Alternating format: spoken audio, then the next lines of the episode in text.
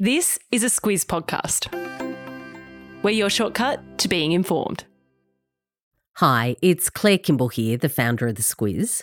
This week marks six years of putting out the Squiz Today podcast, and I just wanted to say a huge thank you for listening. If you love what we do, and we hope you do, please tell your friends about us. It's all the birthday present we could ever need. Good morning, I'm Alice Dempster. And I'm Claire Kimball. It's Monday, the 6th of March. In your Squiz today, a plan to save the high seas, Xi flexes his power over China, schoolgirls poisoned in Iran, and rehoming some infamous hippos. This is your Squiz today. After more than 15 years of discussions, a historic international deal to protect our oceans was done yesterday, Claire. More than 100 United Nations member countries finally agreed on something called the High Seas Treaty. Its goal is to reverse marine biodiversity losses and ensure their sustainability in international waters. They make up 60% of the world's oceans. Yeah, and it's an important step towards protecting 30% of the world's oceans by 2030. That was a goal that was agreed at the big United Nations Biodiversity Summit in Montreal last year. Uh, international waters are important to just dive into a bit. Um, they're the areas that are beyond the territorial sea boundaries of any country. So there needs to be an agreement about how to protect those big areas. Uh, it hasn't been easy to reach a deal, as you say, 15 years of discussions, uh, and on the weekend, an almost two day marathon session uh, was required to get it through. Experts say that it's a really big deal for conservation, and activists say that it's a good sign that things can still get done, uh, even though there's big divisions between nations at the moment. And basically, what the agreement means is that along with establishing protected marine areas, the signatories, which include Australia, have agreed to commit more money for marine conservation efforts in those international waters and create tighter rules for commercial activities, such as deep sea mining. Yeah, and that's important because there's been recent assessments that say that marine species, uh, nearly 10%, are at risk of extinction extinction due to overfishing and pollution. That includes shark species, whale species, also reef coral and abalone. Uh, the sticking points have been on how to protect those areas because, of course, they're in those international zones, uh, and also how to share the costs. But it seems that most of those things have been ironed out for the most part. Officials now have a bit of time to catch their breath. That treaty requires formal adoption uh, at another United Nations session, and then it goes to those participating countries to do what they need to do uh, within their nations to implement it. Yeah, so we're likely to hear more about what it means for Australia soon. For Environment Minister Tanya Plibersek's part, she previously said that Australia has been at the forefront of the fight for conservation of our oceans. Chinese economic policy and power will be the major talking points as thousands of the country's lawmakers and political advisory bodies meet in Beijing. Claire, President Xi Jinping's control over business and society is set to be strengthened after the annual session of its National People's Congress. Yeah, and that's something, of course, that we've been talking about for quite some time now. Mm. Uh, over the next week or so, a lot of that is being formalised in China. Uh, Xi's choice for key government roles will be revealed. Uh, that, of course, follows his epic power grab last year, where he basically cemented himself as president of China for as long as he wants to. Uh, and it's also tipped to be a big government shake-up uh, in terms of how it's organised. Uh, along with that, of course, course, China has some really big issues with its economy. Uh, and what they said yesterday is that they expect the economic growth total will be 5% this year, which is up from 3% last year. Yeah, and that 3% figure was China's second weakest level since at least the 1970s. It was brought on, of course, by the country's strict COVID 19 restrictions, a challenging property market, and the government's crackdown on the private sector, as well as weakening demand for Chinese exports.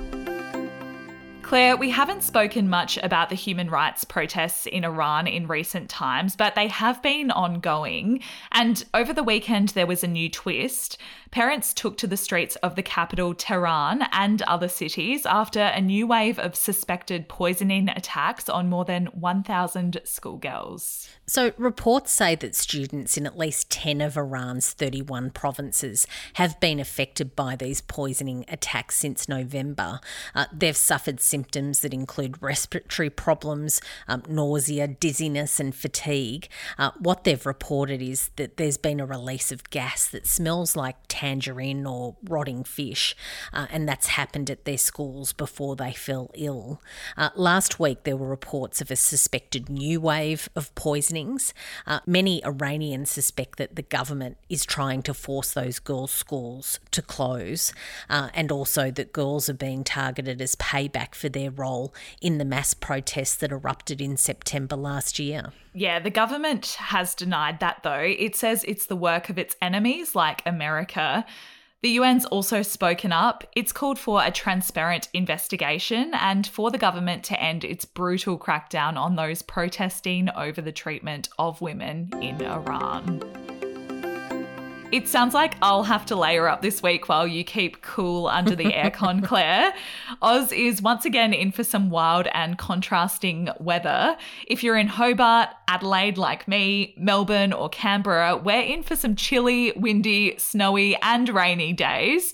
But that's at complete odds with everywhere else. Yeah, everywhere else is sizzling under conditions that really look quite epic this week.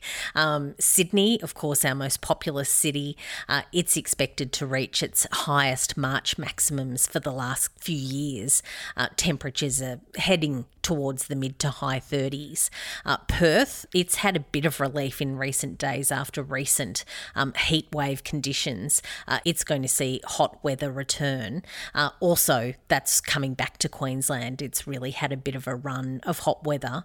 Uh, meanwhile, there's more rain expected in the Northern Territory, which means that flood risks there remain very high. Yeah, hundreds of people were evacuated from remote communities in the Northern Territory last week, and locals will probably want to keep a close eye on a tropical low that's expected to bring more rain there this week.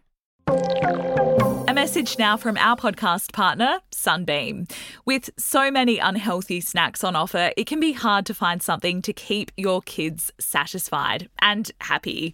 Sunbeam's dried fruit and cheese chilled snacks contain only real fruit and real cheese, with no artificial colours or flavours. And they're a great source of calcium. It's a snack you can feel good about giving them while you're on the go. Pick up a pack today in the dairy fridge at your local Woolworths, Coles, or independent retailer. Claire, even squizzers who are not up to date on their pop culture probably heard about a certain incident between comedian Chris Rock and actor Will Smith at last year's Academy Awards ceremony.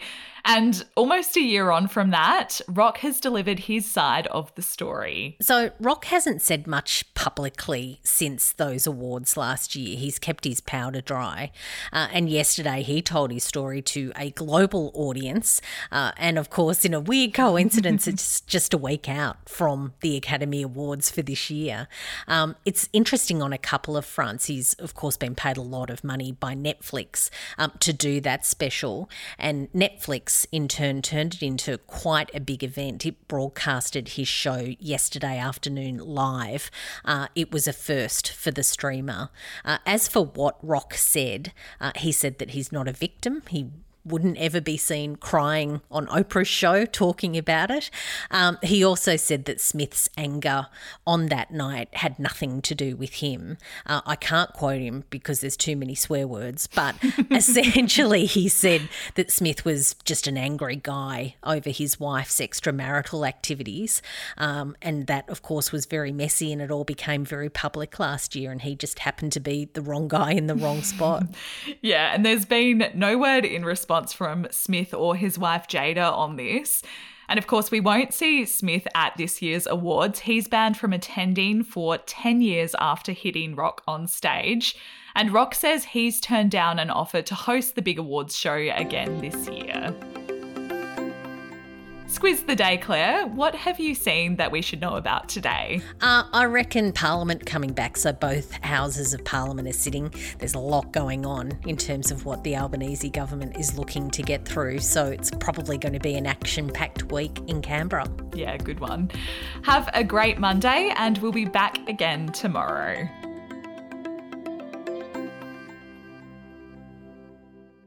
G'day, Kate Watson here. I'm the host of Weekly Wrap and News Club, a place for conversations about the news. It's budget week, so I'm here to tell you about our News Club episode from last week where Claire chatted with James Chessell. He's the former managing director of publishing at Nine Entertainment. He was also a staffer earlier in his career, so they have a good chat about how the budget sausage is made. Here's a small snippet. The most important policy or set of policies the government will announce every year. So it's important that it's not um, announced willy nilly, although mm.